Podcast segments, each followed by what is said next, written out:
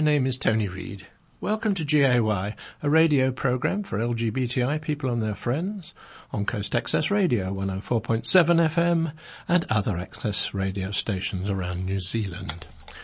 For this last Gay of the year, you just have me, and the title of this program is Theatre is Back.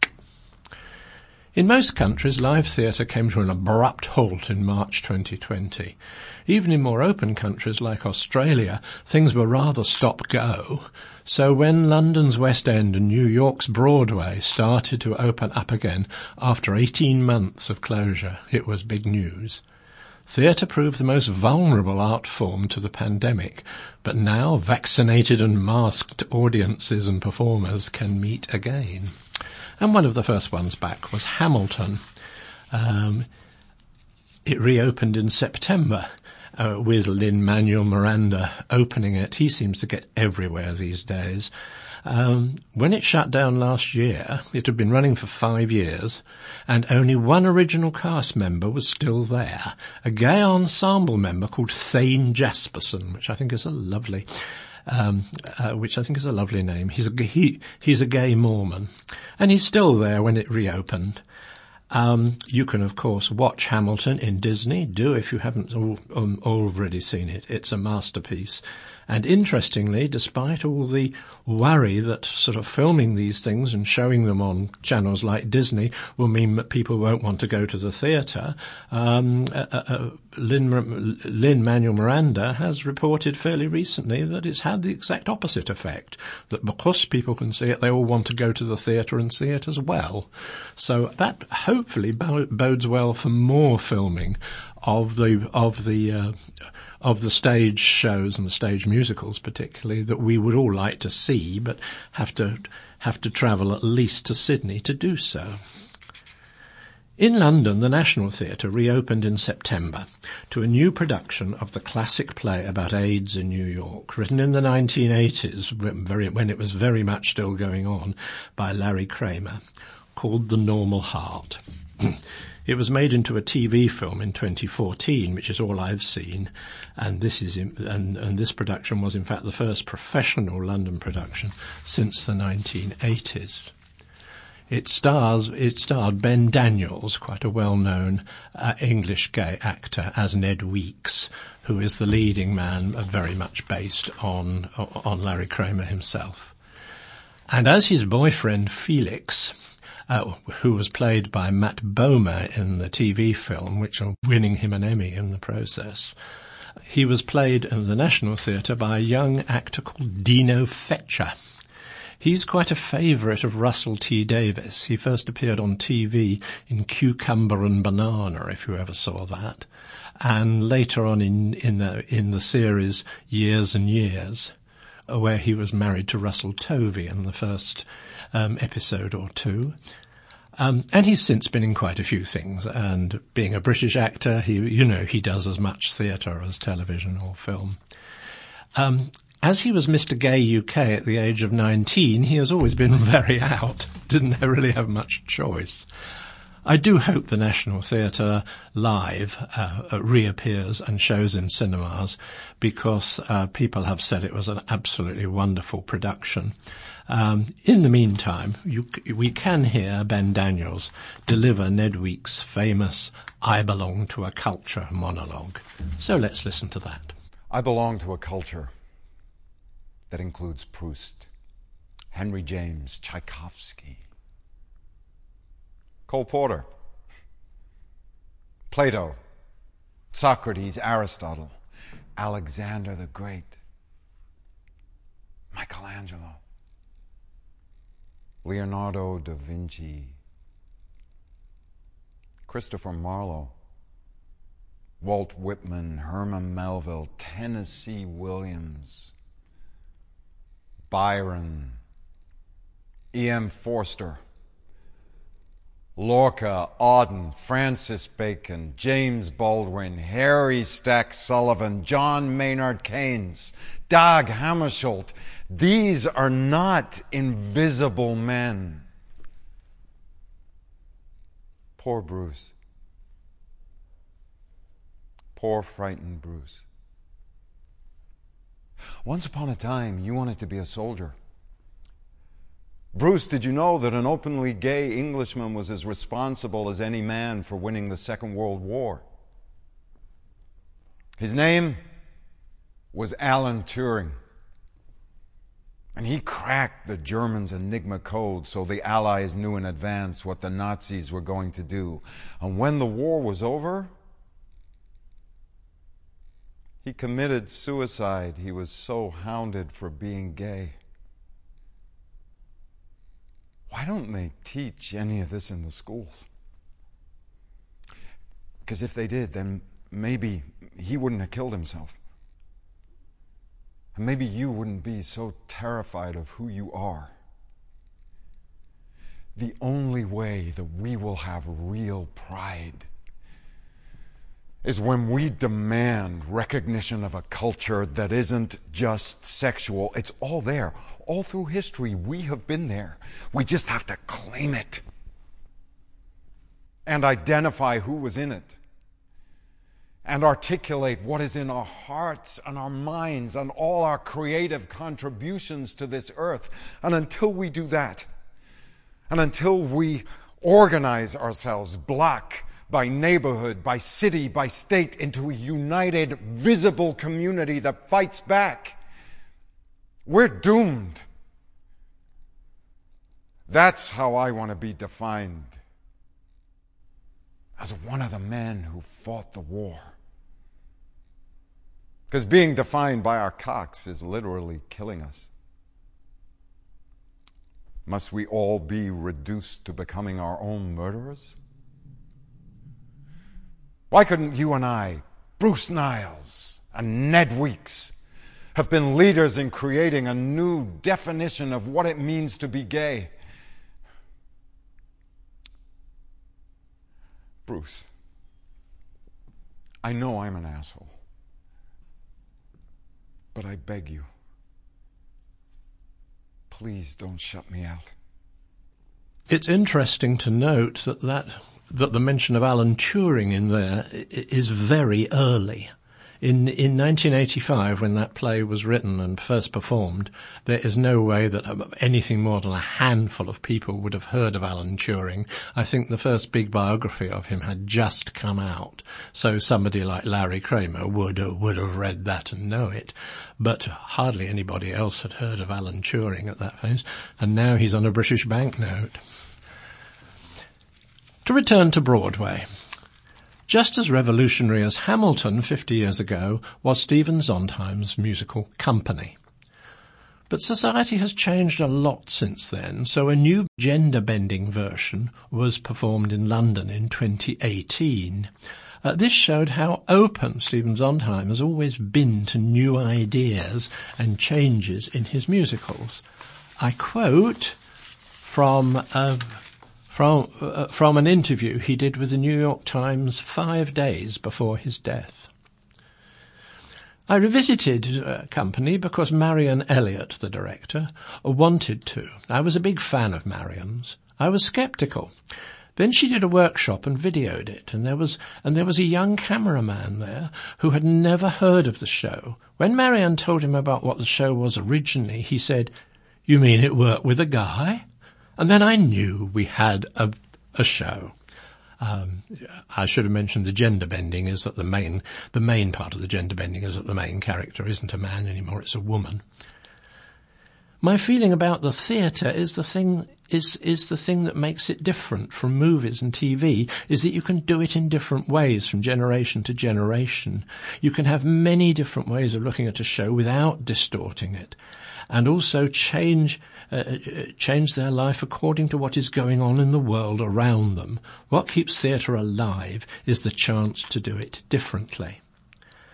Um, other changes to company was, of course, that, that, that, the three girlfriends of Bobby with a Y became the three boyfriends of Bobby with an IE, and a, and a, and a more dramatic late change from the best friend Amy, who became Jamie. Uh, this this introduced, therefore, as um, as Amy was marrying a man, uh, this therefore introduced a gay character and a same-sex marriage into the uh, into into the Sondheim musical. uh, Marianne developed that quite uh, quite late. In fact, in a workshop with Jonathan Bailey, who performed Jamie the first time in London, and she sent a rather tentative email to Sondheim, who immediately replied very enthusiastically, and that's one of the most successful things about the change. The British production was followed by um, a Broadway production. It had the same director, Marion Elliott, uh, but mostly a different cast. That Broadway production has had a rather exciting life. It started with with previews at the end of February 2020, uh, with opening night for pl- planned for Stephen Sondheim's 90th birthday in March.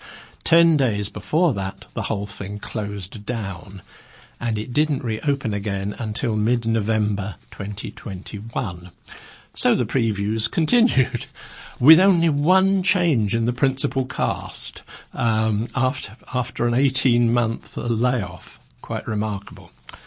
It was a big moment. One because it was a Sondheim musical, and two because the the, the star was Patti LuPone, and Patti LuPone was back on on Broadway although the first preview a few weeks ago was was not the official opening night, it was a very big occasion with Sondheim in attendance and endless standing ovations.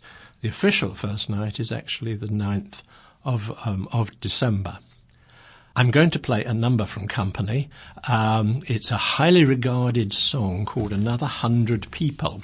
It's originally sung by one of the three girlfriends of Bobby, so is now sung in the production by one of the boyfriends. But it is here on a record by Patti LuPone herself, even though she doesn't sing it in the actual production. Um, it, it's on a recorded album of hers, Don't Monkey with Broadway. So, Another Hundred People which people say is the most New York song ever in the, in the most New York musical ever written. So Patti LuPone and another hundred people.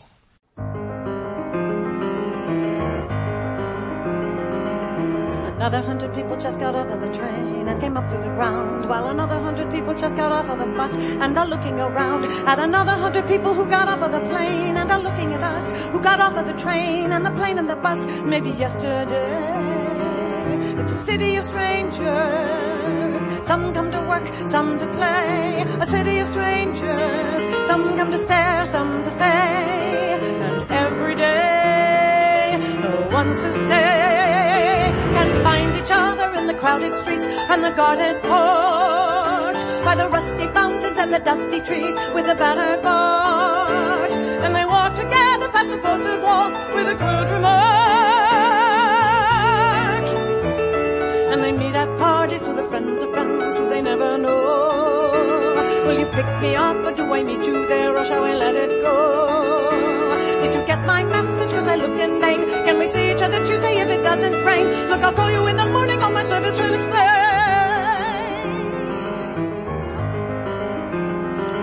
And another hundred people just got off of the train. It's a city of strangers. Some come to work, some to play. A city of strangers. Some come to stare, some to stay. And every day, some go for they find each other in the crowded streets and the guarded parks. by the rusty fountains and the dusty trees with the battered porch. And they walk together past the posted walls with the crude remarks. Meet at parties with the friends of friends who they never know. Will you pick me up or do I meet you there or shall we let it go? Did you get my message? Cause I looked in vain. Can we see each other Tuesday if it doesn't rain? Look, I'll call you in the morning. All my service will explain.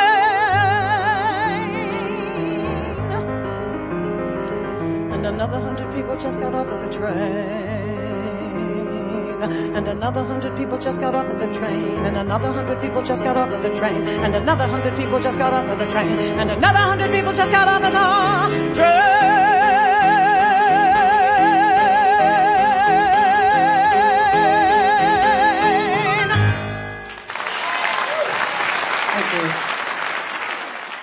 Then, of course, something else happened during this eventful production. On Friday the 16th of November, the cast were called back to the stage after the matinee by the director. Uh, one of the leads, Claybourne Elder, one of the many, one of my many favourites in the cast, um, whose Instagram I follow, uh, noted uh, uh that this would inevitably suggest bad news. And the director announced that Stephen Sondheim had suddenly died that morning, aged 91. The evening performance went on, of course though nearly all the people I follow on Instagram posted of little else for several days. On the Sunday morning, a large number of Broadway performers assembled in Times Square to perform Sunday, the opening number to Sunday in the Park with George, one of his most uh, famous musicals. Uh, Lin-Manuel Miranda was there again, who who led it with a couple of re- uh, readings, and then this vast um, throng all um, all sang it. There are loads of uh, recordings on YouTube of it, all taken by different people from different angles. So it's quite interesting to spot anybody you recognise, which from our point of view is mostly the front row. Anyway, it was very, very moving, one of the most moving of the many tributes uh, that have flown in abundance. Um, and um, and has caused the emphasis to change in this program also, which is really now dedicated to his to his memory. And that's bit, and that's why I included the next um, piece of of Sondheim music. So I, I, thought my tribute would would would be his his most famous song, "Send in the Clowns." This is from a Little Night Music of 1973. So many famous singers have sung and recorded this that most people will be unaware that it was originally written for an actress who could hardly sing at all. Glynis Johns performed uh, the, the role in the original Broadway production. In Sondheim's own words, she could not hold a note, so her solo song had to consist of very short phrases only. Also, the final word in each um, in each phrase, for example, rich, had to be words that cut short. In other words, words that you wouldn't hold on or couldn't hold on aut- um, automatically. Uh, but this didn't deter uh, Zon- uh. Far from finding it a problem, he, he saw it as a challenge to be overcome and produced a masterpiece.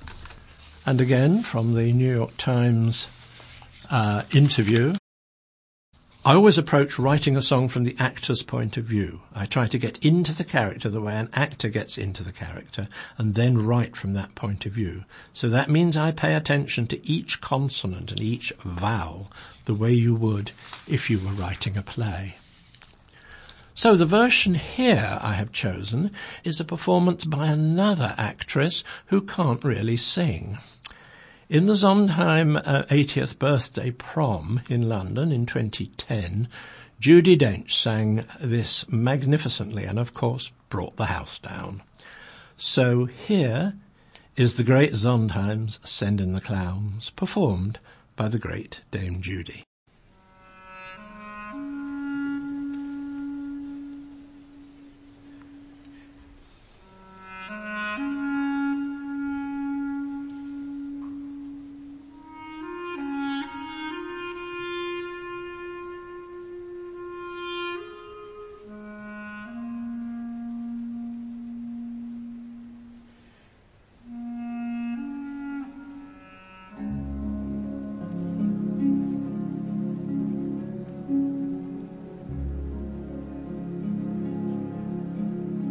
Isn't it rich? Are we a pair? Me here at last on the ground, you in midair. Send in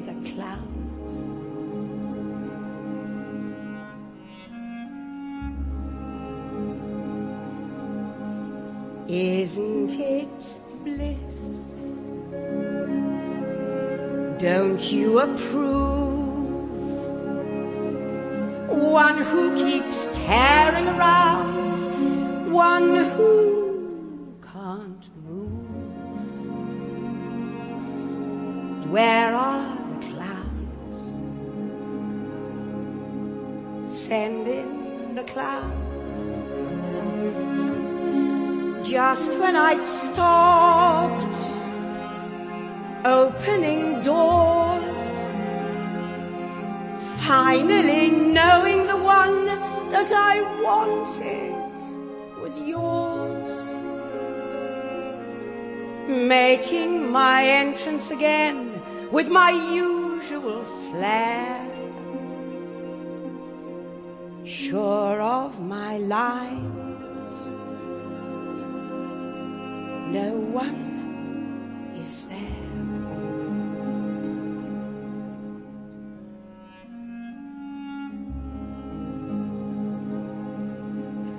Don't you love fast?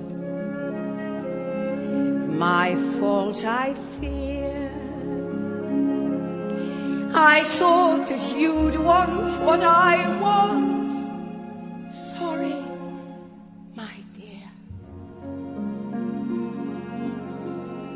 Where are the clowns? There ought to be clowns. Don't bother. They're here.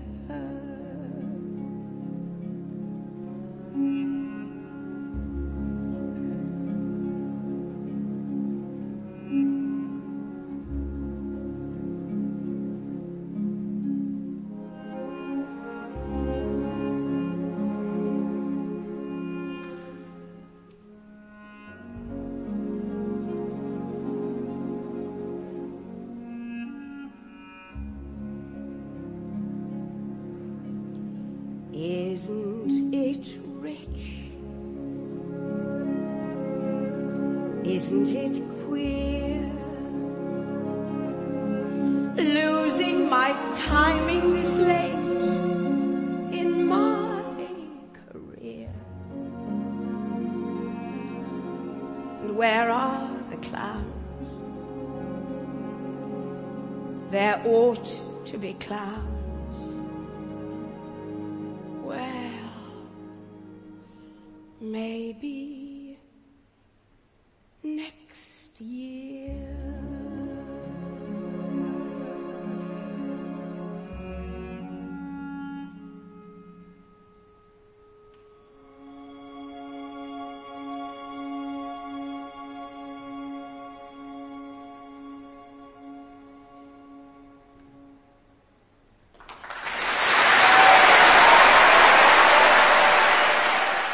Before we go to our Christmas number at the end, um, just one or, uh, just one or two extras. As I'm sure you'll be aware, there's a new movie of West Side Story um, uh, by Steven Spielberg, and Sondheim was very much involved in that.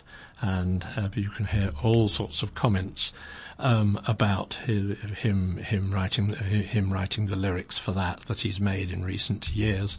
Uh, so I'm going to do a special in the new year once you've all seen the film uh, uh, with with with examples from lots of different productions and recordings of um, of West Side Story. And I think uh, of all the programs that you can watch on telly at the moment, I would uh, I, would single out um, a, a, a gay Christmas movie, which on Netflix called Single All the Way. It's a cl- it's a typical um, American Christmas movie. So if you don't like those, you probably won't like it. But if you can put up with the very obvious and uh, and, and and and slightly saccharine nature of it, it's great fun, and it's just like all the others, except it's all men, and all the actor, all the main actors in it are gay, and apparently the director and the writer were gay as well. So it just exudes gayness from every pore. So, what are we going to finish with? We're going to finish with a, I've normally done somebody doing Have Yourself a Merry Little Christmas. And I could go on doing that for years because there's so many different recordings. But, um, El- uh, but Elton John and Ed Sheeran famously were threatening this mu- this Christmas number, which came out a couple of days ago, and um, uh, so you may as well listen to that. It's called Merry Christmas. It's already topped the charts in Britain, apparently. Um, do watch it on YouTube because it is uh, the video. I think is about ninety percent of it. It's just so wonderfully camp. Um, so anyway, have a happy Christmas, and we'll play out to Elton John and Ed Sheeran. Build a fire and gather round the tree. Fill a glass and maybe come and sing with.